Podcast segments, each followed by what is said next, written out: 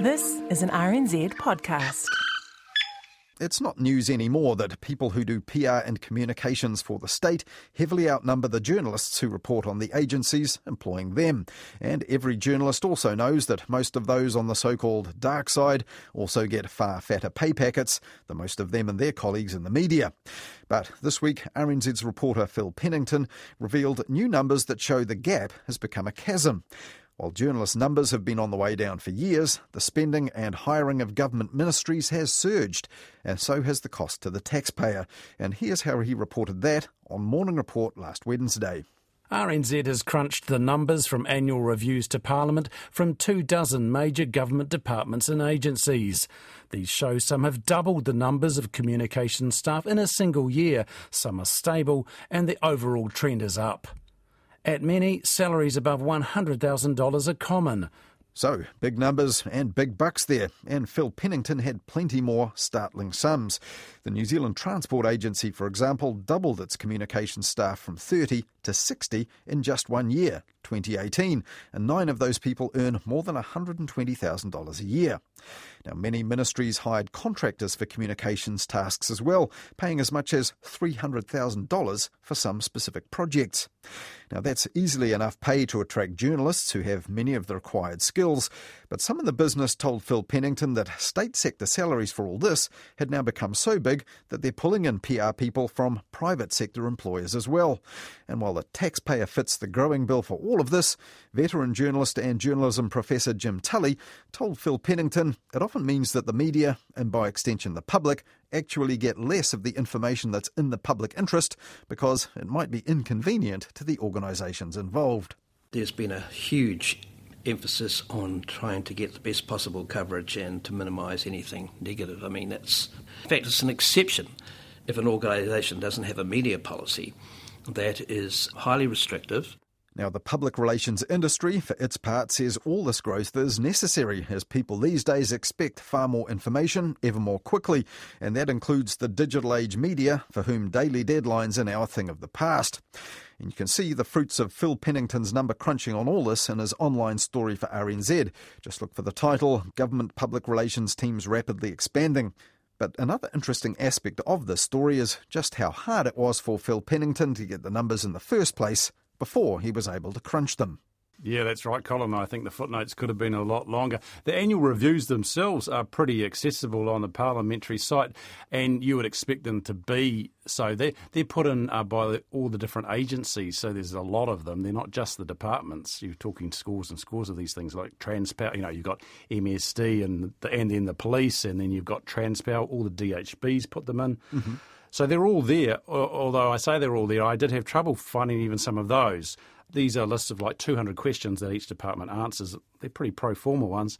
Um, this is from uh, parliamentary from committees. the parla- mm. parliamentary committees. So it's time consuming and it is slightly patchy, but you do get an overall, and we did from the collation of the figures get an overall idea of the, the thrust, the rapid rise of these numbers of comms teams and, and the cost of them. There's different rules about disclosure. Um, and the way the information presented, depending on whether it's a ministry, a state agency, or some sort of other enterprise, or something like a, a, district health board. I was focusing on the major ministries and then some of the biggest agencies. So you look looking like the transport agency, the police, uh, Defence Force, which are not uh, core departments. Um, in terms of like finding out more about that, um, some of the processes of trying to do that, they're, they're, quite uneven answers in what they supply, even though the questions are pretty stock standard. Like, let's take an example uh, Ministry of Business, Innovation and Employment.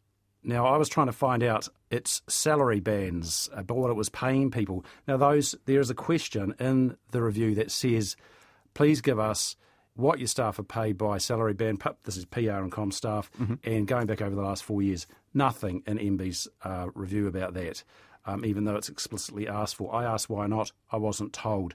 I was eventually provided with those salary bands in an email on July the 19th after asking for it on June the 22nd when I asked about um, what they were pay, spending on uh, public PR and comms contractors, that also wasn't there. Yeah, this is a fascinating area, isn't it? Yeah. It says in your story uh, they're now using more contractors, but their salaries aren't always accounted for in the annual reviews. A government push for much clearer reporting on spending of all types of contractors is yet to filter mm. through fully. Another fascinating quote here, Elaine Collar from the Public Relations Institute. Um, the numbers available to the public are themselves unreliable. Under a previous cap on core staff numbers, departments hid communication staff under different categories and were only now reassigning them.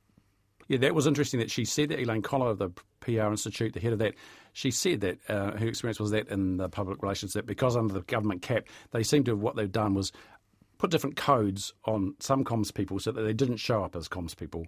But once the cap was lifted by the Labor led government, they've now been able to bring them in and count them as comms people. Now, I don't quite know how that would work because they would still show up as their total staff numbers, but anyway, that's what she says has has been going on. And she says that's one one reason why these teams have been growing, perhaps in the last one or two years after that cap got lifted.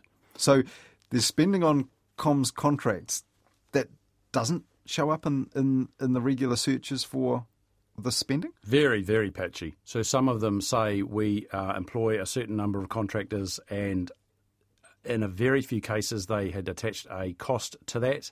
Um, for instance, uh, Internal Affairs, in their annual review, it says they employed 63 employees in comms and 13 contractors. Um, but even when push came to shove on that, they disputed the, the, what I came up with. The figure from the annual review shows the 36% rise in their com staff overall between 2013 and 2018. They said, oh, no, no, no, it's only 6%. They said because things were counted differently in 2013. And then they said they were also counted differently the next year in 2014 when we didn't count contractors. 2013 we did, 2014 we didn't.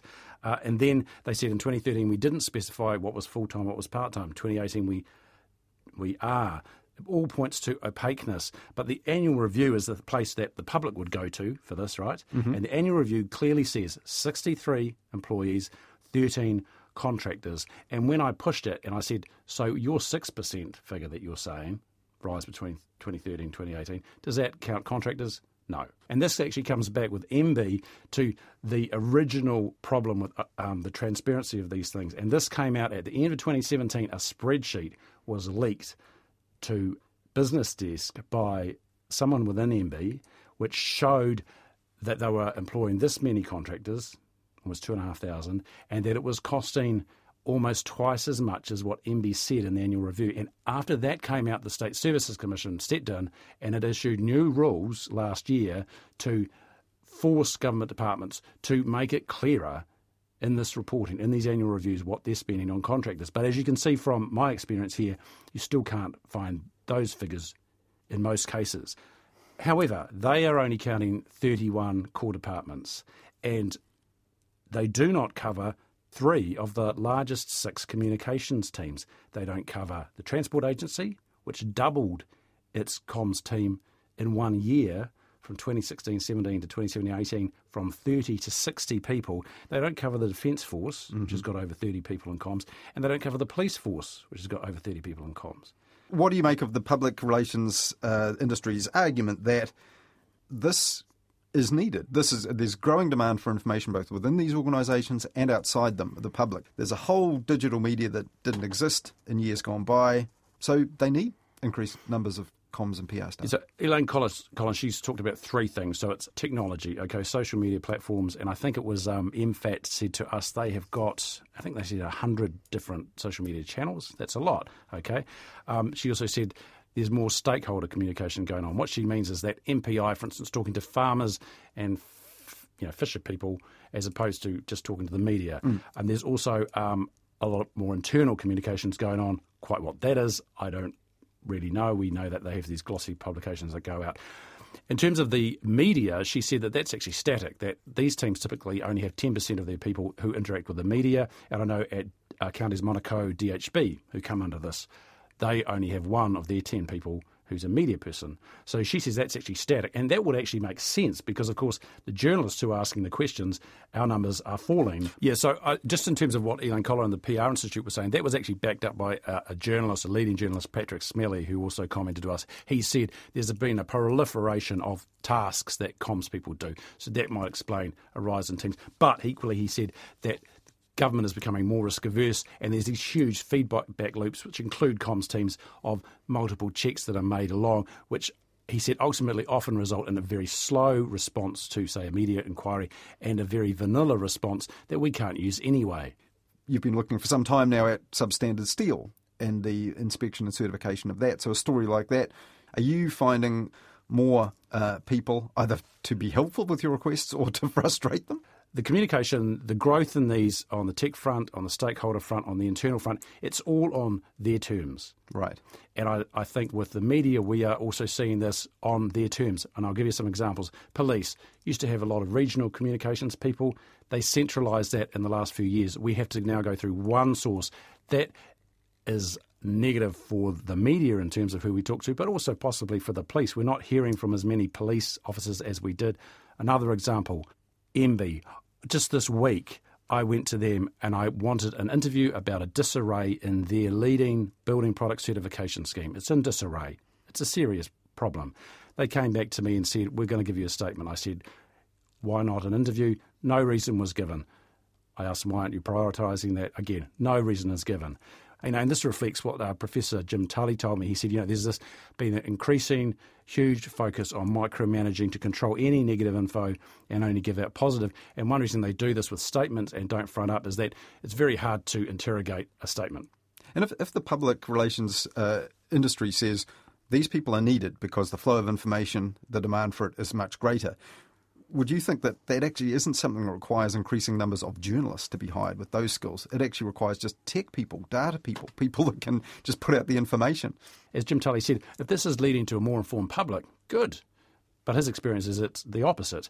But where is the research into is it helping the public? Is it informing them more? That's, as far as I could tell, has not been done. I'd, I'd, love it if somebody would say, yeah, hey, yeah, I am. I'm actually looking into that. It'd be great. And finally, Phil, just this week, uh, a new tool released by Stats NZ. It's called Where Do Your Rates Go? So uh, people in their area can click on the website and see a little data visualization of how their uh, local councils are spending their money. Now, there's one category there just called employee costs. So we're guessing that's as, as detailed as we could get into um, what might be a similar mushrooming of comms and PR teams at local government level. So, do you think that's an area we need to look yeah, at? Yeah, that's very wide and undifferentiated, isn't it, Colin? And doesn't really help if you want to drill, drill down, which is what I think we should actually start doing. So, uh, it's great that they've got that new tool, but I'm wondering, and we will be asking the State Services Commission why they haven't made that more explicit not and not just in comms. They perhaps should be finding out more also in terms of um, compliance staff, it'd be interesting to know what is going on there because we know that there are problems in terms of uh, water consenting and that sort of thing. Um, so to know those staff numbers and what's happening to those would be useful for the public. Do you think the public needs to know um, what their local government is spending on communications and public relations? It may be an indication that actually they're taking it more seriously, engaging with the public, and decided to prioritise spending on that. Yeah, it, it, could be, as in all these things, if it's leading to a good result and more informed public, as uh, the commentators have said, that's great. Um, I think the public need to know because then they can say, this is what's been spent, and our experience is it's going up or it's going down. One problem with uh, local government is because of the drop in journalist numbers, is that local government meetings aren't being covered very much, and that means it, perhaps the councils are feeling the need to step into the void. Now, if that's good, that's great, except it's on their own terms. And of course, everything will get a polish and everything will look rosy. Probably everything will look rosy, and we won't find out about the stuff that they don't want us to know. So we need more journalists, uh, perhaps less comms people. The ratio in 2013 was 8 to 1. In 2001, it was 2 to 1. I don't know what it is now. We need those figures from the census, but it's had its own problems. But, you know, it's only going up in terms of PR versus uh, journalism. And finally, if you were to repeat this exercise in, like, I don't know, say three or five years' time, do you think you'll have to go through this whole exercise again of trying to disentangle publicly available documents like those uh, parliamentary committee reviews? Might, reviews? might, be easy because the State Service Commission, what you said about that tool, that new tool, but also the thing uh, last year where they said to the government departments, report more clearly on your contractor spending. Those are signs of hope. Signs that aren't of hope is a almost like a control freakery thing within the communications departments uh, of, of the different agencies. I think they have to get over that. I think they have to. That has to come from the top and also, like Patrick Smellie said, if the minister ministers think that their agencies are spending too much on communications, they need to give the message to rein this back in. That was RNZ reporter Phil Pennington, who was named Reporter of the Year at this year's Voyager Media Awards. And he was talking to me there about crunching the numbers on state spending on PR and communications people and how hard it was to get those numbers. And there's more in his online story for rnz.co.nz. Just look for the title Government Public Relations Teams Rapidly Expanding. And more from his chat with me about all that is in the online version of this story on the Media Watch section of the RNZ website or the RNZ app. Just look for the title Running the Numbers on Public Service PR.